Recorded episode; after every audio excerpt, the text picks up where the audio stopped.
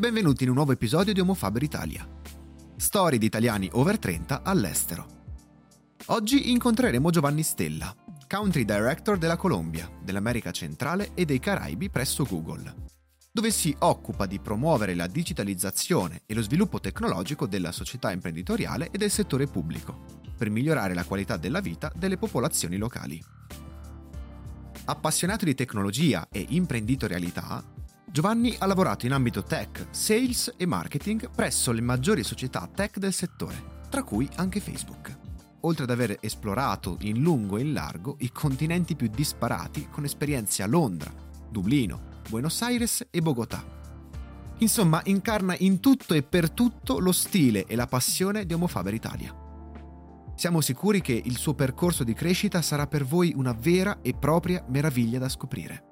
Perciò accomodatevi e preparatevi a sentir parlare una personalità la cui esperienza è sicuramente fuori dal comune. Conduce la puntata Lidia Panarello. Anche oggi lasciate che vi dia un consiglio. Lasciatevi ispirare. Ciao a tutti e benvenuti a una nuova puntata di Homo Faber Italia. Quindi grazie Giovanni, come stai e dove ti trovi? Ciao Lidia, grazie e buongiorno a tutti, grazie per l'invito. Sono in Italia, sono in Val d'Aosta in questo momento, qualche giorno di vacanza. Ottimo. Raccontaci Giovanni un po' più del tuo lavoro. Di cosa si occupa un country director di una regione così ampia come quella che gestisci tu? Bah, allora, il mio lavoro è, è diciamo, ci sono diverse diverse componenti. Eh, la componente principale eh, rimane sempre eh, la parte diciamo, di gestione eh, del team sales, eh, particolarmente del team di, di marketing e pubblicità. Eh, perché quello, vabbè, quello è il mio, diciamo, diciamolo così, il mio lavoro principale, quindi gestire il team che gestisce le relazioni con i principali clienti di Google nella regione, cercando di eh, insomma, eh, lavorare eh, a stretto contatto con loro per aiutarli a raggiungere obiettivi di, di business eh, annuali o trimestrali, a seconda delle, delle mete cap. Detto questo, poi c'è tutta una comp- ci sono di, diverse altre componenti, c'è una parte diciamo di mh, mm, cercare di eh, rappresentare Google eh, a livello più istituzionale, quindi essere un po' la, la, la, sì, la faccia di Google eh, nel, nel, paese quando c'è da incontrare eh, o il governo o eh, associazioni di diverso tipo. Eh, c'è un lavoro più interno che eh, equivale al lavoro di site lead, che vuol dire sostanzialmente gestire l'ufficio, eh, con tutto quello che, eh, con tutto quello che eh, gli annessi e connessi, diciamo, quindi so, occuparsi di determinate politiche interne piuttosto che ehm, assicurarsi che ci sia sempre un, uh, un lavoro di, squadra eh, tra i diversi team delle diverse organizzazioni che compongono l'ufficio di Google a, a Bogotà. Ehm, e poi appunto c'è un lavoro eh, diciamo, più, se vuoi, strategico, da un lato strategico, dall'altro di gestione di relazioni, eh, un po' più politico, se vuoi, di politica interna, eh, per eh, facilitare la collaborazione tra diverse organizzazioni. Perché dico questo? Perché, vabbè, a Google, un country manager a Google eh, non è mai direttamente responsabile di tutte le linee di negozio uh, di, di, Google, eh, di negozio, di, di, business, scusami, intanto. Eh, ehm, non è direttamente responsabile, nel senso che non, tutti, eh, non tutte le decisioni in realtà dipendono, da, dipendono da, da, dal country director o dal country manager, questo perché Google è una matrice, quindi ehm, ci sono diverse organizzazioni che riportano verticalmente ai loro lead, eh, che sono generalmente tutti negli Stati Uniti, ehm, quindi il lavoro del country manager internamente finisce per essere un lavoro più di eh, appunto politico, eh, di eh, persona che viene eh, informata e che deve cercare di eh, generare consenso o aiutare o favorire eh, l'esecuzione di determinati piani e cercare di allineare priorità diverse tra, tra diverse organizzazioni. Questo è un po' il, il, lavoro nel concreto, poi appunto il mio tempo si divide tra riunioni con clienti, molte riunioni interne per eh, diversi, diversi, fini eh, che rientrano nelle cose che ti stavo dicendo adesso, e poi una parte di anche eh, interviste piuttosto che eh, diciamo eh, eventi un po' più istituzionali, appunto di rappresentanza di Google. E avendo la responsabilità sia di Colombia, America Centrale e, e Caraibi, c'è qualche differenza tra questi mercati che segui o l'approccio è sempre lo stesso? No, sono due realtà molto diverse, nel senso che eh, Centro America e Caraibi è una cosa, Colombia è un'altra. Colombia è un'organizzazione, diciamo, già per un paese di medie dimensioni, perché comunque un paese con 50 milioni di abitanti, eh, è un paese che ha eh, un buon potenziale di crescita, di sviluppo ehm, e che già di per sé da solo insomma, ha una struttura eh, rispetto al Centro America e ai Caraibi molto più, molto più pesante, molto più forte. Eh, mi riferisco al fatto che, eh, tanto per cominciare, a Bogotà c'è un ufficio che rappresenta la Colombia, eh, da Bogotà eh, lavoriamo mh, mm, sia il team di ads che il team cloud eh, e, e, tutti i team diciamo cross-functional che appoggiano le attività di vendita. Eh, mentre invece in Centro America non abbiamo neanche de- degli uffici. In Centro America eh, è un'operazione molto più piccola, sia a livello di persone che a livello di, di, di fatturato, ma è comunque uno, un, un'operazione interessante perché potenziale ne ha. Quando tu, quando tu per esempio, sommi eh, la popolazione di tutto Centro America e Carabi eh, o la, la quantità di Mhm. utenti internet che ci sono in Centro America e Carabi, eh, più o meno la stessa dimensione del Canada. Eh, quindi in realtà potenzialmente, potenzialmente, è una regione molto grande. Eh, il problema è che è atomizzata in un sacco di, di, di paesi piccoli mh, mm, in cui oltretutto poi ci sono diversi livelli di, di sviluppo e di maturità eh, tecnologica e digitale tra, tra, i differenti paesi. Mi riferisco al fatto che, per esempio, Panama è un, è un paese sicuramente più avanzato rispetto a un paese come può essere, non so, Nicaragua, per esempio. Mm-hmm. Eh, però è un paese che comunque ha 5 milioni di abitanti, 4 milioni di abitanti, quindi eh, l'impatto che si può avere o, o, o il, sì, che si può fare in un paese così di per sé per una multinazionale è poco, diventa interessante quando a Panama eh, aggiungi poi eh, certo. Costa Rica, eh, Guatemala, Porto Rico, Dominicana, tutti, tutti, tutti i paesi della, della regione. Eh, è interessante dal Centro America e Carabi perché ti permette di sperimentare un sacco di cose, mm. eh, proprio a livello di, diciamo, di, di strategie, di, di, crescita, di vendita, eccetera. Mm, è, sicuramente è un paese che ti lascia più... È interessante perché ti obbliga a lavorare con quasi senza, senza risorse, perché mm-hmm sono, sono, regioni in cui le multinazionali di solito non investono tanto, eh, però allo stesso tempo il fatto che non abbia i riflettori eh, su di sé la, eh, fa sì che sia possibile avere più libertà e quindi anche appunto a livello di gestione clienti, eccetera, a livello di gest- gestione di strategie, sia molto, sia molto interessante. Io eh, sono, sono, diventato prima... Eh, scusami, no. Ad esempio, scusa che ti ho interrotto. Che cosa che hai sperimentato? No, eh, per esempio adesso, ah, noi, io centro, da quando io lavoro con il Centro America e Caraibi abbiamo avuto diciamo due grandi fasi. La prima in cui eh, lavoravamo attivamente con la regione uh-huh. eh, ed è stato un lavoro molto faticoso però anche molto bello, eh, molto divertente. Io eh, lavoravo la mia settimana tipo, sostanzialmente io partivo da Bogotà mh, il lunedì eh, o il martedì mattina andavo a Panama, Bogotà Panama è un volo di un'ora, è come fosse Milano-Roma quasi.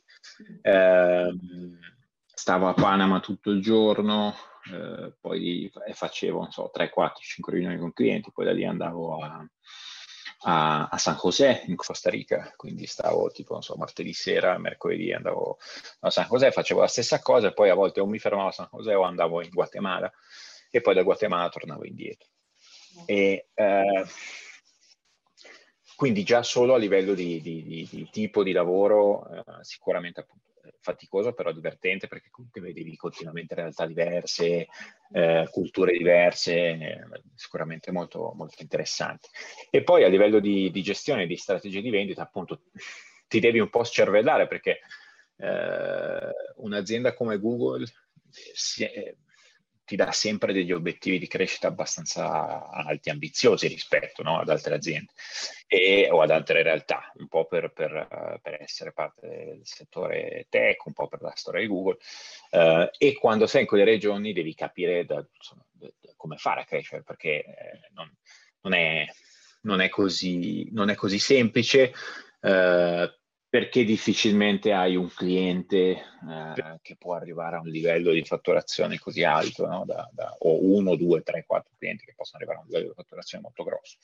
E quindi devi, devi, devi ingegnarti un po' e quindi alla fine poi avevamo, mh, mm, avevamo cominciato a lavorare con eh, un numero limitato di clienti come per esempio Telefonica, eh, che in Centro America è presente praticamente in tutti i paesi, e eh, a, aveva l'headquarter a eh, Panama, l'headquarter di Centro America, del Centro America era Panama. Quindi attraverso Panama praticamente si riusciva a scalare a, e, e, a lavorare con gli altri mercati, eh, sempre con appunto una strategia di, eh, con cui eh, offrivamo poche, poche, cose però fatte bene sostanzialmente i clienti eh, e cercavamo di offrire solo cose che si potessero replicare eh, o diciamo la cui preparazione per noi non fosse troppo gravosa e che ci, che, insomma, eh, ci permettesse di replicarla con, con, con, poco, con poche risorse appunto. Eh, mentre invece la Colombia è un paese molto più diciamo, da quel punto di vista molto più complesso, molto più tradizionale, insomma, è, è come, come, come, si gestisce un, un paese eh, in condizioni normali. Eh, hai sempre voluto lavorare in tech e poi che studi universitari hai fatto? Io ho fatto economia e commercio eh, in Cattolica a Milano. Um, no, non ho sempre voluto lavorare in tech, anzi, eh, diciamo, quando ho finito l'università mm-hmm. Eh, molto sinceramente ho avuto un momento che non avevo idea di cosa volessi fare, mi sono ritrovato un po', un po perso. Eh, e sono andato un po' per tentativi, sinceramente. Quindi il primo lavoro che ho fatto è stato in Ernst Young, eh, nella parte di ehm, auditoria. E perché vabbè, eh, attraverso un, un, amico sostanzialmente sono riuscito a entrare in contatto con Ernst Young, mi hanno offerto un, uno stage e poi dallo stage mi hanno offerto il contratto. Ehm, però eh, diciamo non è stata, è stata un'esperienza che mi ha, mi ha, insegnato tante cose, ma era un lavoro che a me non piaceva, un lavoro che non me ne sono andato dopo neanche un anno perché mi sentivo completamente perso un pesce completamente fuori d'acqua, non mi piaceva il lavoro, non mi piaceva il modo di lavorare, non, non mi piaceva la cultura eh, e non voglio dire con questo niente di, di negativo di, su, su, su, rispetto a Nelson Young, semplicemente a me in quel momento non, non piaceva e probabilmente avevo anche un'altra testa in quel, in quel momento.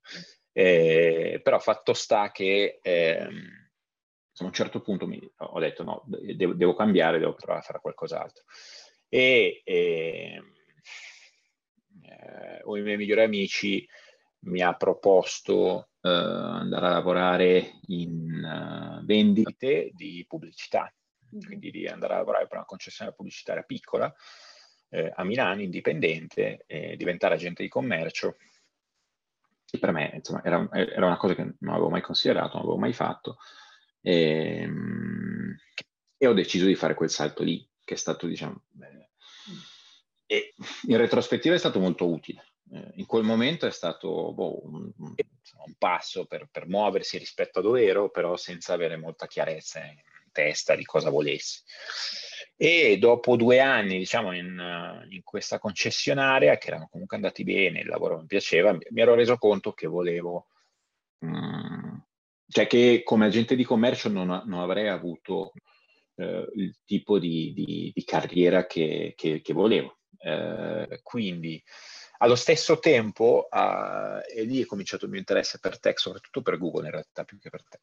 Eh, parlando più o meno del 2007, in quegli anni, in quei mesi Google stava cominciando a, a diventare sempre più conosciuta, sempre più famosa. Mm-hmm. Il motore di ricerca in quel momento per me, nella mia testa, era, rappresentava una vera e propria rivoluzione nel modo di fare le cose.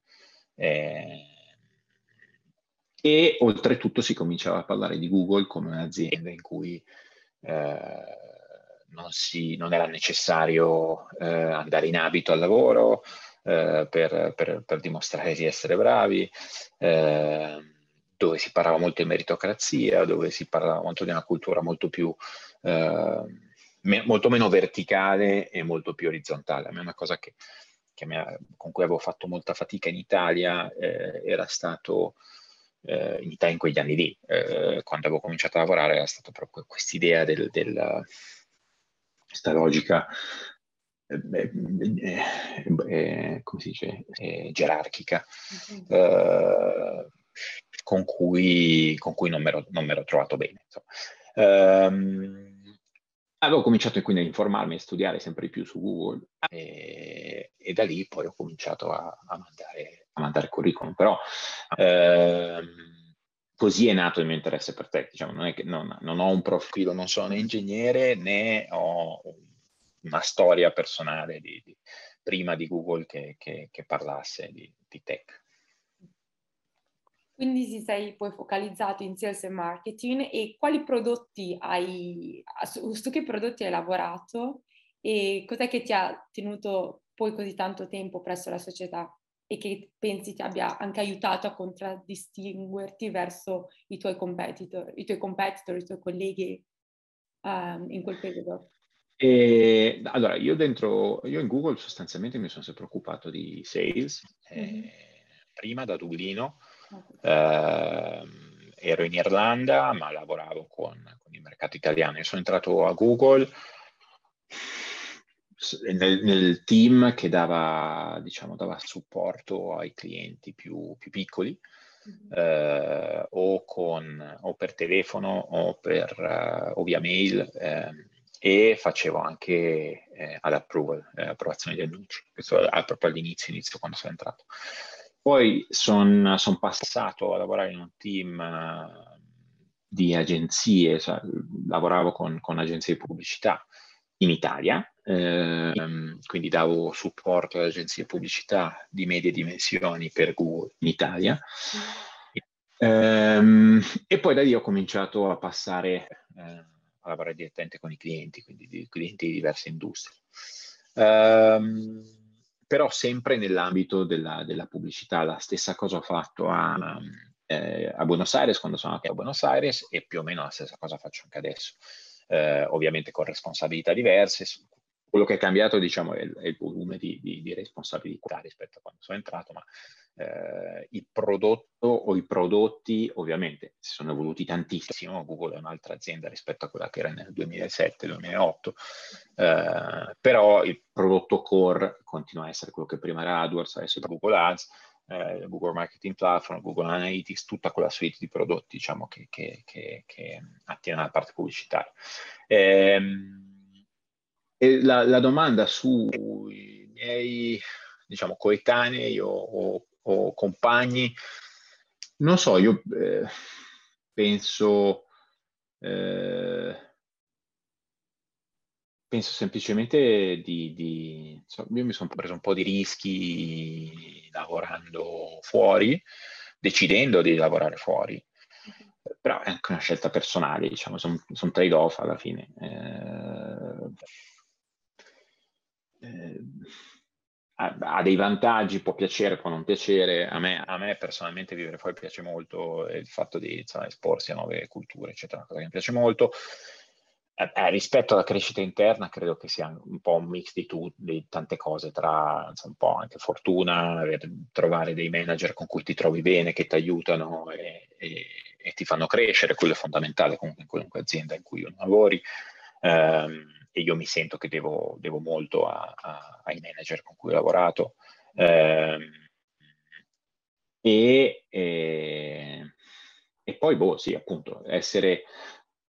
Io credo che nel mio caso un, una, una, una, differenza l'ha fatta l'essere più flessibile a livello eh, geografico, a livello di posizioni, a livello di, apertura diciamo, a provare cose, cose nuove. Eh, quella è una cosa che sicuramente mi ha permesso di eh, velocizzare certi, certe tappe. E studiando un po' il tuo profilo ho visto che hai preso una, una pausa durante la tua carriera per de- continuare gli studi e fare un MBA. Perché pensi mm. che questo tassello serviva per la tua carriera a Google e cosa ti ha spinto a farlo? Perché sentivo che una, un'altra volta, penso, diciamo, dopo, dopo, qualche anno mi sono comunque sentito che per dare un salto ulteriore eh, avrei, dovuto, avrei dovuto fare l'NBA. L'NBA per me rappresentava anche un po' una, una scommessa personale e, e una cosa che io volevo in qualche modo dimostrare. Eh, modo diciamo positivo, però dimostrare eh, ai miei, per esempio, che eh, ero in grado di farlo. Mm. Uh, me l'ho sentito per tanti anni, non so, come, che, com, come se non, se non, uh, sì, se non fossi all'altezza di, di, di, una cosa del genere. Quindi uh, tra questa sensazione, questa voglia di, di rivalsa un po' e una logica di, di, sempre di crescita, diciamo, professionale, ho detto mi sembra il momento di farlo, se non lo faccio adesso non lo faccio più eh, ed è una cosa che sicuramente mi può aiutare a ampliare, ampliare i, miei, i, miei, orizzonti al di là di, eh, di insomma, rafforzare un po' il mio, il, mio, il mio, profilo, il mio background. E devo dire che sono molto contento della scelta, cioè a posteriori. Nel momento in cui l'ho fatta è stato un salto nel vuoto. Eh, mm-hmm. Quando ho lasciato Google sono arrivato a, a Londra eh, è stato duro perché la prima settimana, quando stavamo facendo ancora orientation, mi ricordo eravamo tutti nella stessa, sa- nella stessa sala, eh, 400 persone, insomma tutti poi che arrivavano da società di consulenza, eh, investment banking, eccetera, eh, hanno fatto la domanda mh, mm, eh, da, da LBS, hanno fatto la domanda dove, dove vorreste lavorare dopo, e il 20% sia stato detto voglio lavorare in Google, e io in quel momento ero uno dei tre che c'erano, che avevano lavorato a Google. Oggi sono tantissimi, in quel momento non c'era, non c'era quasi nessuno e quindi dicevo ma cosa ho fatto? Eh, però devo dire che poi appunto è, una, è, un'esperienza che mi è servita tantissimo e poi una cosa che voglio citare che non è relativa direttamente all'NBA però eh, è, è, diciamo l'esperienza con la startup eh, le startup in cui ho lavorato a Milano, in particolare quella di Easy Driver che abbiamo fatto con, uh, con Tommaso Lazzari, che è un altro mio ex compagno di LBS.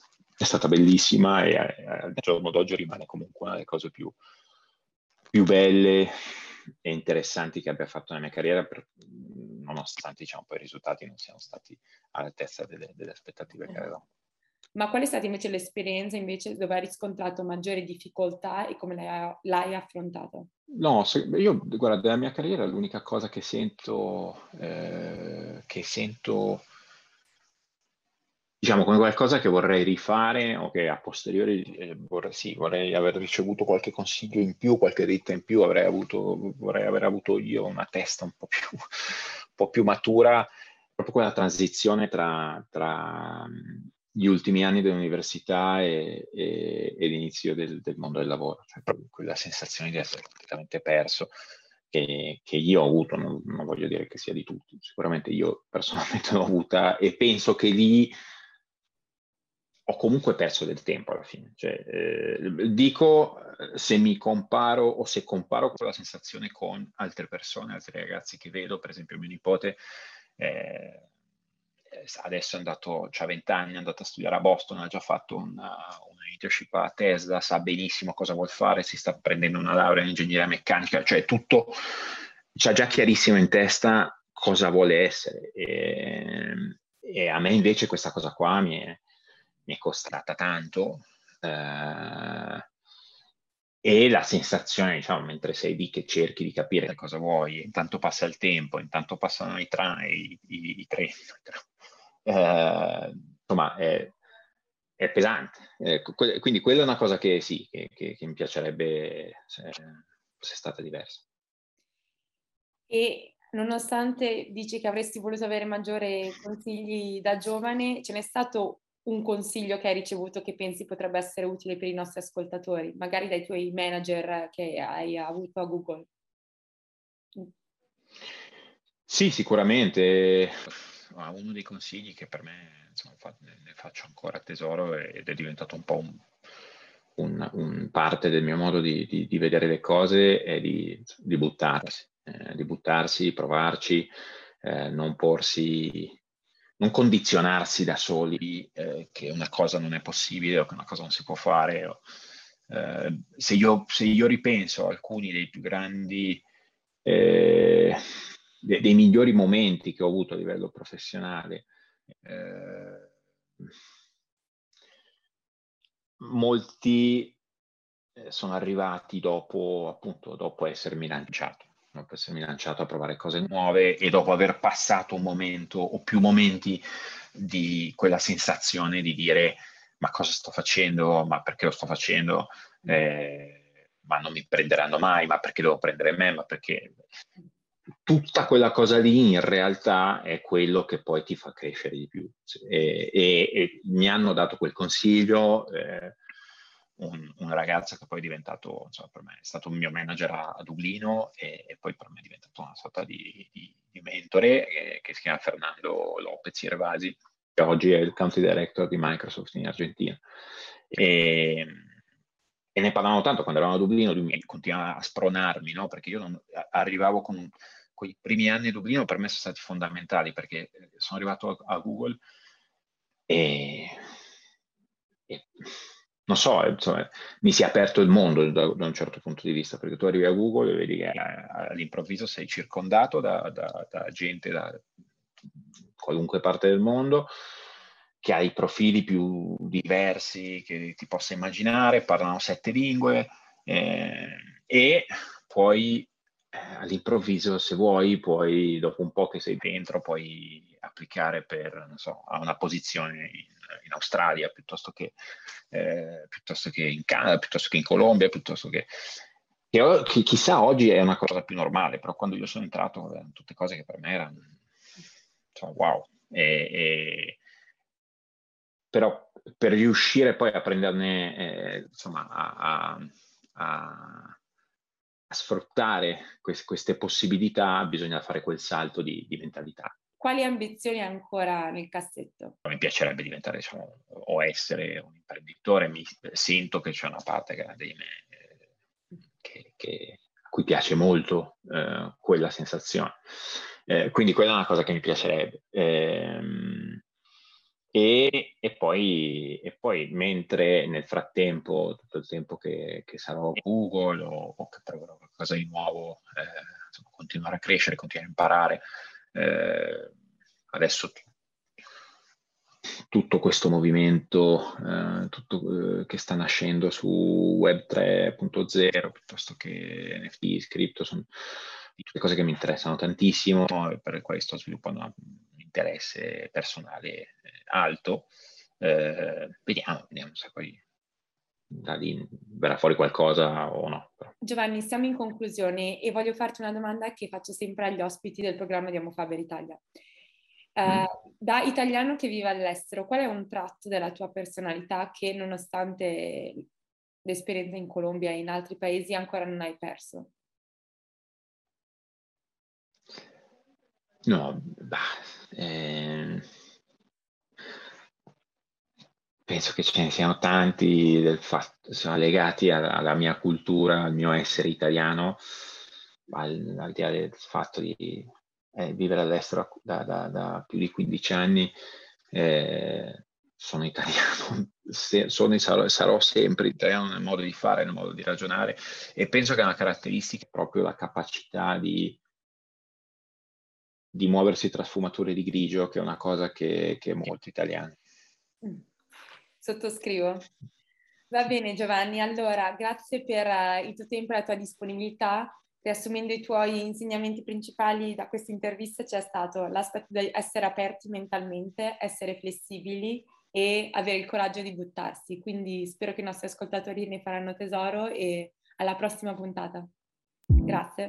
Grazie mille.